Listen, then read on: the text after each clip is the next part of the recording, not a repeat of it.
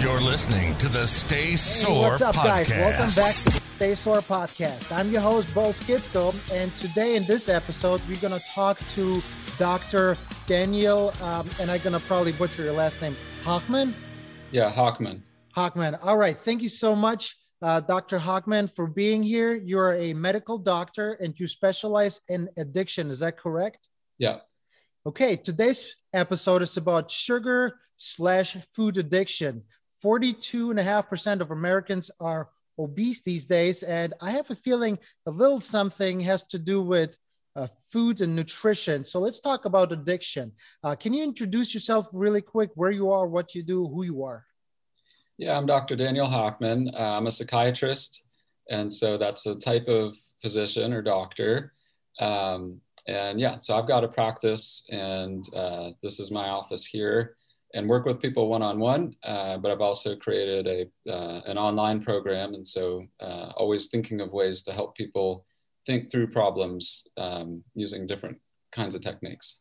Understand. Thank you so much for being in the show today. And your Yeah. office uh, is in Texas, is that correct? Yeah, I'm in Austin, Texas. Awesome. All right. Thank you so much. From what I understand, you have been uh, consulting different addiction treatment facilities. You have been a speaker for Whole Foods, right? Mhm. Yeah. So you have been doing this for a while. You have some experience in this.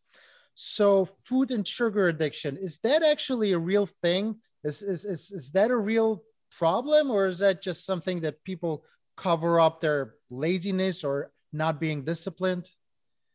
Yeah, it, it really just tests sort of how you think of um, disorders or illness and things. So uh, it is not a classically defined addiction. So Mhm. you won't find, you know, food addiction in any diagnostic manuals, uh, either international ones or here, you know, ones we use in the U.S.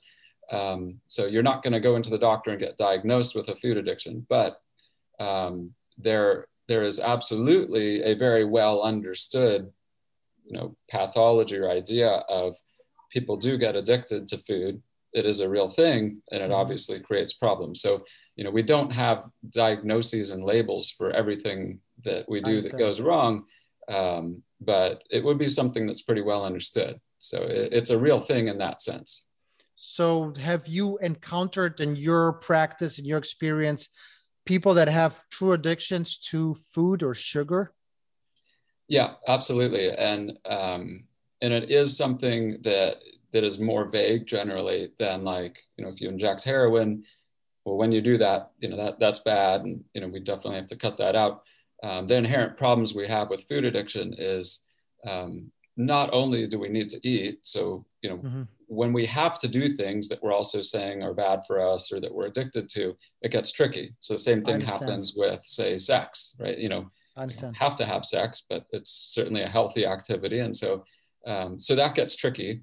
Um, but yeah, as far as you know, seeing people here with that, yeah, like you know, there's a lot of people that recognize they go way too far with it, and it's not good for them. So, there, you're saying there's like kind of a blurry line where you where you draw the line between addiction and actually you have to eat, and it's just a little bit too much or something like that. So it's not a clear line. Therefore, it's hard to define. Yeah, and for most people, and so part of the job is you know figuring out for a particular person, but also in general, at what point are you going to define it as an addiction? I, I understand what you're saying. Thank you. And so, how how does that compare to what we quote unquote consider real addictions, like a drug addiction, alcohol addiction? How does that food, a food addiction compare to those that we consider real addictions? Yeah, depending on the substance you're comparing it to, um, food can be more addictive. So, uh, Mhm. sugar, for example, is generally seen as more addictive than cocaine. Um, Okay, wow. So, so as far as like lab imaging, and you look at you know different pathways getting stimulated and which Mhm. ones you know are getting fired up when they have cravings, um, you know, sugar addiction is a very real thing. It's activating the addiction pathway. So, um, comparing to other substances gives us some reference points, and so it's it's very real in that way. Um, of course, then it's also safer, you know, to have a, a big donut. Uh, you know, that's safer than snorting a line of cocaine. So, so I'm certainly not, you know, saying there's no difference there, but But as far as the addictive process, right, we always have to separate out. There's a difference in outcome, right? Whether mm-hmm. I inject yes. something in me or whether I eat a donut. So the outcome is is so clearly, you know, very different. But the process is remarkably similar as far as you know what pathways getting activated, how much it overwhelms us.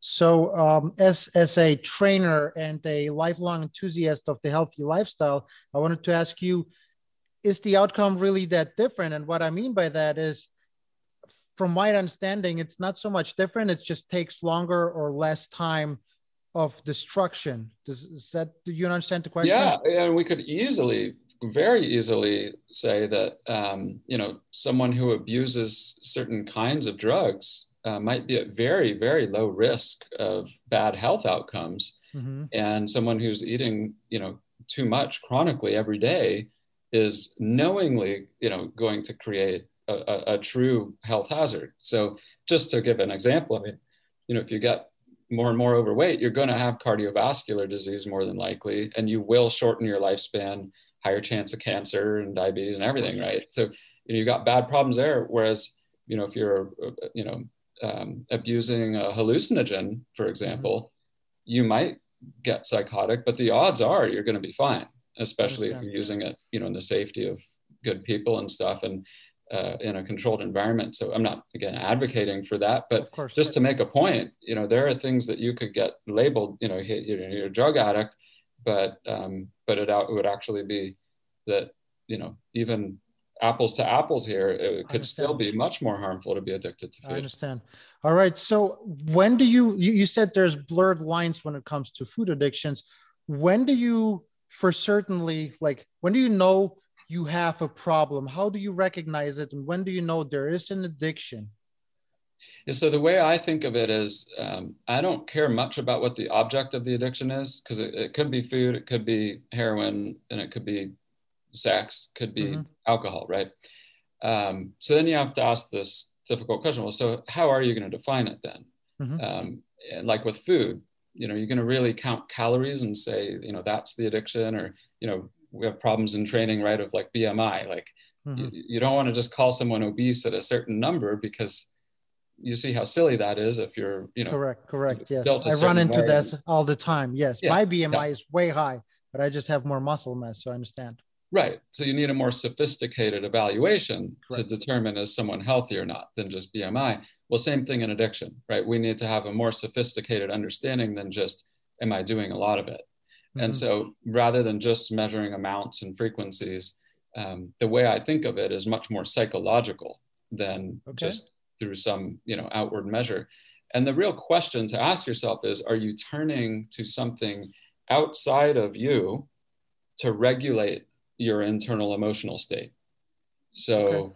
if my internal emotional state is something that i cannot work through or handle or tolerate within myself right through some sort of tolerance self-reliance mm-hmm. ethic things like that well then the more that I turn to something outside of me, whether it's healthy in appearance, right? It could even be exercise, mind you, right? I understand. There's a lot of addicts that turn to the gym in replacement for, you know, something that's been more troubling. So a very, very common pathway, especially for young men. That's that's a common pathway for a reason, right? It, it's much healthier, and I wouldn't interfere with someone doing that.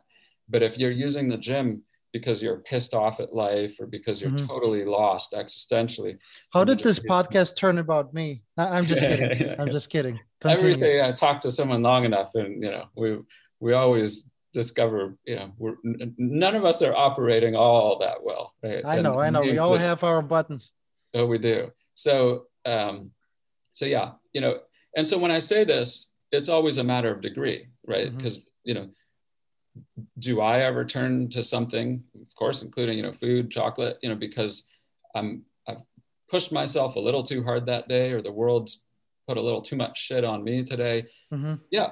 Yeah. You know, I do. And so, but the more we find ourselves turning, you know, to the outside, meaning anything outside of our body, you know, I, I call that addiction when it becomes more of a preoccupation. So not just once in a while, you know, do I, do I put on a movie go to the gym, need a walk, need chocolate, whatever it is, you know, mm-hmm. to, to try and get by that in that moment. But when it becomes a preoccupation and very habitual, you know, that's when I would call it an, an addiction.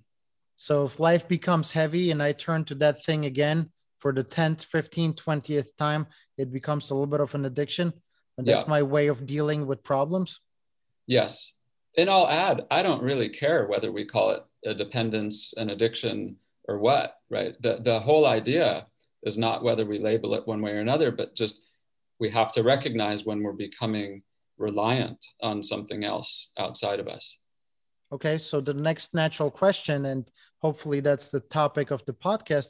What do you do if you recognize this pathway? What do you do about it? What are some practical things you can start implementing to start fixing the issue? I don't know. No, I'm just kidding. Um, um, well, thank you for being on the podcast. no.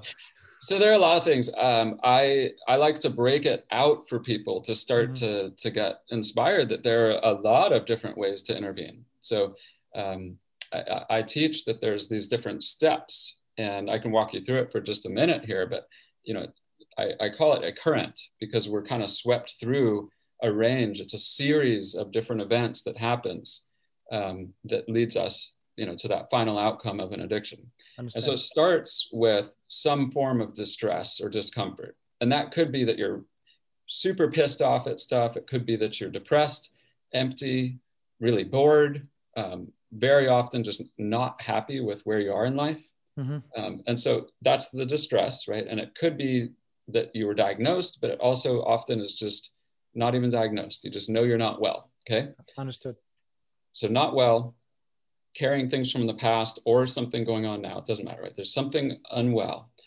That creates a craving. A craving, all it is, is just the mind saying, I want out of this. And that, again, could be chocolate, could be heroin, but I want out. I don't like this feeling right now. I don't like sitting with this. I'm going to turn to something else. That's a craving. So that's that's sort of the next step in this current. Uh, that's still just an idea, though.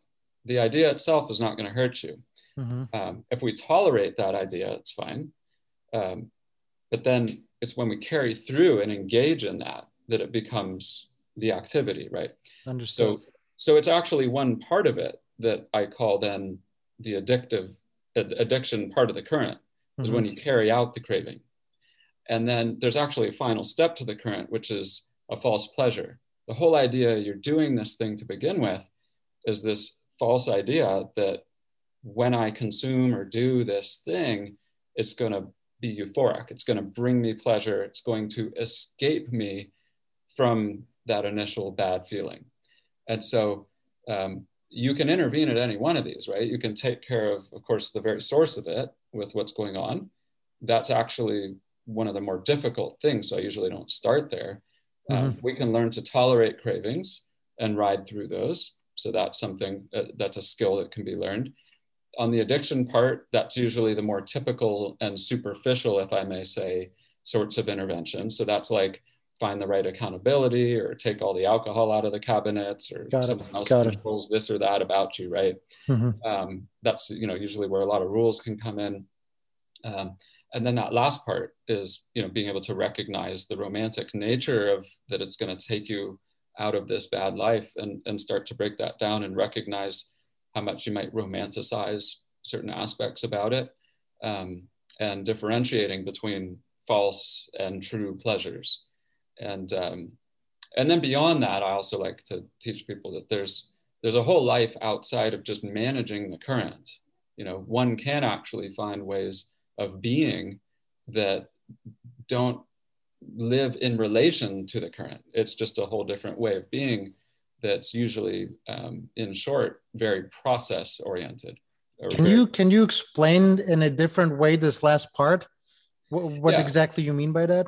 Yeah, well, I'll just back up and say I do find when I whether I sit with patients or talk with anyone, um, most of us live with some idea that you know a lot of the time we are trying to avoid negative stimuli and bad mm-hmm. things and, mm-hmm. and then find things that are pleasurable which could be as innocent as you know i don't i don't want to go hungry i don't want to starve i don't want to be lonely you know mm-hmm. I, I don't like these bad things and so I'm going to go to good stuff, which could be money, sex, plenty of something to keep me safe and secure. Understood. So, so it's sort of a scarcity mindset. It's one where you know, like life is to be managed well enough, and I need enough good things that that I feel okay enough. Mm-hmm. But um, the other way of being that I'm referring to is one of actually engaging in things that are joyful, and and it, and it doesn't necessarily need to have any relationship to avoidance or escape or even to um, gratification either. So, um, you know, we could look at it in the context of anything, but say with working out, for example, okay. you know, rather than using exercising because, you know, to, to escape some anger within or to escape feeling small, right? Figuratively okay. and literally. I understand. I understand. Yeah. Well, that's a different way of engaging and working out, right? That's one of it's it's operating on avoiding a bad feeling right and so then i'm going to find a good one which is well I'm, I'm big and strong and tough and well instead working out just because it's it's a healthy thing to do that makes you feel good in itself okay not because of a girl and not because you might get picked on or you used to but mm-hmm. because it actually just feels good in itself um, some kind of self mastery right that, i understand um, uh, an act of discipline an act of humility, an act of self-reliance. Um, eh, you know, and, eh, and so those are those are things that are not in relation to avoiding badness. Instead of dealing with the issue and how to fix the issue, we can focus totally on a different aspect that can make you not even need to think about those things. Is, is, do I understand that right? Yeah, yeah, because we're kind of saying you don't actually have to be stuck playing this game of always finding something better or a little bit healthier to do to escape oneself that okay.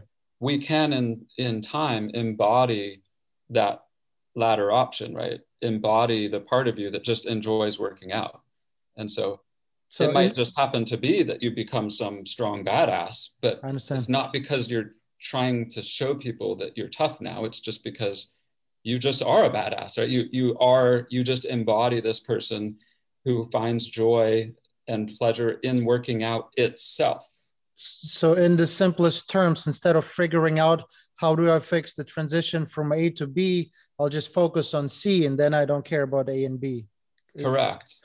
Correct. Okay. And it's kind of what we usually find very appealing about cool people. You know, people who we would sort of, as a consensus, agree like that person's cool mm-hmm. this is kind of what they're doing you know they're not trying to cover up for anything otherwise that's not cool you know oh that's mean. this loser who thinks that you know we're going to think he's cool now because you know this and that now he's got this cool car or this and that but we, it's very cool when that person is just doing it because they love it. So in my in my field the health and fitness and i'm a gym owner and i've been in the fitness industry for over a decade it has a very very i never thought about it that way but now I understand that i'm actually almost doing the same thing that you just described in the sense of most of my clients want to lose weight there's some college athletes some injuries and surgeries that we need to treat but most of people want just to lose weight and what yeah. happens is they always struggle with this overeating going on a diet losing weight and mm-hmm. fighting these calories in calories out and binge eating and then not eating and then actually going to the gym becomes that C uh, point C instead of A and B, where they just yeah. let's just focus on being healthy and moving, and then A and B become kind of less, not less important, but less overwhelming, if that makes sense. Yeah, and and a word, I, an adjective I would add in there, just less tiring. Right? It's it's very mm-hmm. tiring to work out because you're trying to manage your weight or work out, you know, because you're trying to get a girl. Like that's it's very exhausting. Mm-hmm. And when you're doing it for a particular agenda, well, what if the agenda doesn't work out? Or, of course, the agenda doesn't stay. You know, you don't keep the girl because you look a certain way. You don't, you don't maintain a weight forever, right? You still have to manage all kinds of things. So I understand. Um, so it's very tiring. Whereas it's not very tiring if you just enjoy the camaraderie of the gym. I understood. That's yeah. Not tiring. You know, that's it's fine. So uh, back to addiction a little bit. I, I, from my life experience, I understand there's two big motivators in life that drive progress: yeah. the avoidance of discomfort or pain, and the pursuit of something better, the better, the pursuit of happiness, right? So avoiding pain and pursuing pleasure. And it sounds to me like you're trying to describe that addiction creeps in somewhere in between and holds on to one or the other at the base of it and tries to make you avoid pain or pursue an artificial pleasure. Is that right? Exactly. The current I described fits, you know, exactly your concept, you know, to a T because addiction is like, you know, if we think of like an electric circuit, right? Mm-hmm. It's it is what completes the circuit, right? We're getting out of the bad and going to a positive. So it's it's negative to positive. So it's very much a current, right? It's a yeah. we use the word current for water, but also, you know, current for the transmission of electricity. So mm-hmm. absolutely, you know, it would just be the conduit, right, for exactly what you're describing. Now, the only distinction I'd make is that the fork in the road with this is when you're going to a false pleasure, you know, that's addiction. But mm-hmm. um, but I'd say we can also be motivated by a distinctly different type of pleasure, right? It, it is motivating, for example, to let's say stick with the example of camaraderie at the gym Yes. You know, that that's not really an agenda. It doesn't have to be out of avoidance for being lonely. Mm-hmm. Right. It might it might happen to be a good solution to feeling lonely. But if you're enjoying the camaraderie at the gym, uh, or that if someone enjoys your presence when they're there and finds that inspiring, it's not necessarily to avoid a bad feeling. And so you could still say, in keeping with your concept, it's a it's a guiding principle. It's a motivating force but not necessarily to avoid badness. I understand. Okay i have a curveball for you that i just thought of. Is there yeah. such a thing and maybe that's just wordplay but is there such a thing as good addiction? Yeah you're right. I mean the way you put it certainly you know depending on how we're using the words you you you could name good addictions and say you know it's good to be addicted to good friends or you know broccoli. times together. Yeah yeah. You know good to be addicted to the feeling you get at the gym stuff mm-hmm. like that. Um, so if we're using the term that loosely then sure. But in a stricter definition you know where addiction really is avoiding some negative state um, i wouldn't say it's a good addiction but i will add this that you know addiction is always just a matter of degree if we're loose in our understanding of it. So that's why I give the example before. I mean, I don't live such a pure life that I, I never choose to partake in some escapism. So as long as I'm not becoming habitually reliant on that, I would say that's a good addiction, right? It's a good addiction in that sense, if we're understanding it in that way. That if I have a bad day and then I go on a nice walk and enjoy that breeze and the night sky, you know, you could technically call that an escape and that there's some pleasure I'm trying to reach there, but um, that's a pretty darn good addiction. So, yeah, I understand what you're saying. Yeah. So it's the, a matter of degree. Yes. Yes. Okay. The degree so, which we we become reliant. So you talked about the current. Let's say a listener or a viewer, depending where people are listening to the podcast or watching on YouTube. By the way, to subscribe. But if somebody's listening and finding themselves in this current, what like right now, when the podcast is over, when they turn off, what do they have to do? They listen to it and they see themselves, yes, that's me. What do I do now? Uh, usually the first step to me is just recognizing that that might even exist and, and if anything resonates and you say, yeah, well, I already know, yeah, I, I do that. Um, don't just jump into action all the all of a sudden so quickly. I mean, that's where I see people go wrong. Is first just fill in that map. You know, first just start to to to put more uh, discrete thinking, like more actual thoughts and mapping out. Okay, yeah, what is it that I don't feel so good about? And if it's like that i feel you know depressed or something well but what? You know what what is it that's sad? What's not mm-hmm. going well? And so you know name those things. And then the craving like well start to recognize well what what are all these ideas about an escape that i have?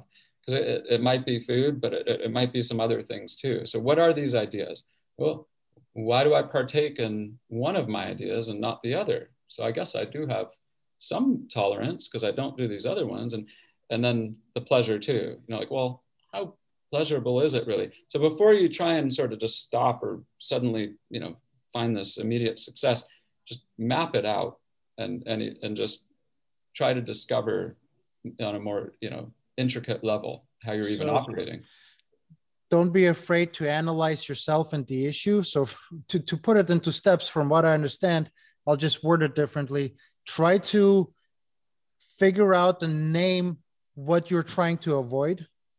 Yeah yeah. And down the line you know so so it's just um, probably whatever you've been doing you've been doing for many years. Mm-hmm. like i said the outcome could be different right? If the object of your escape changes it can it can get really harmful within a day or it could be more chronically slow burn kind of thing. But in either case the process has probably already been there for quite some time. So you don't need to save yourself from it you know within 24 hours. Better to take some time to just take stock of what you're even doing with yourself. Okay. Understand. Well this was kind of eye-opening. Uh, a lot of different concepts i haven't thought about but I, they make a lot of sense. Uh, where where can people find more about you, or if they want to know more about your practice? And you're dealing with more than just drug or alcohol addictions. You're dealing yeah. with all kinds of addictions, right? So where can yeah. people find you?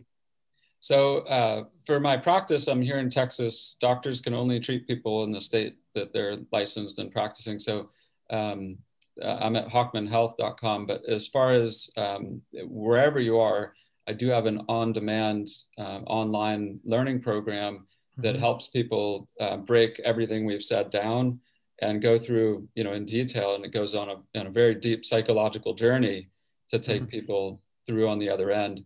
And that's at selfrecovery.org. And um, and you you are overseeing the whole process yourself. Yeah, so it's entirely created by me, and the mm-hmm. whole curriculum is um, seamlessly brings together a bunch of different disciplines and uh, psychological approaches. So it's it's entirely built by me. It was my my baby. It took a couple years to develop. Um, I, I, I read. A, I understand. I read about it a little bit, and it's pretty fascinating how much goes into the whole process. I'm pleased. You know, I don't know if it's worth telling the viewers. You know, you reached out to me, and I'm I'm impressed when you know someone's really trying to think about what are all the different ways that you know people might want to think about to improve themselves and it's not you know always only about getting stronger we always get the strongest when we work on our weaknesses. And so that there's a meta level right? It doesn't just mean working on those you know weaker parts of our body right? That you know like you got to do a tough squat not only a bunch of benching and stuff but but on a meta level working on the weaker parts of our life as well um, yes, definitely. I was actually super excited about this. And just to the viewers and listeners, I don't know you. We we literally just met two minutes before we started recording this.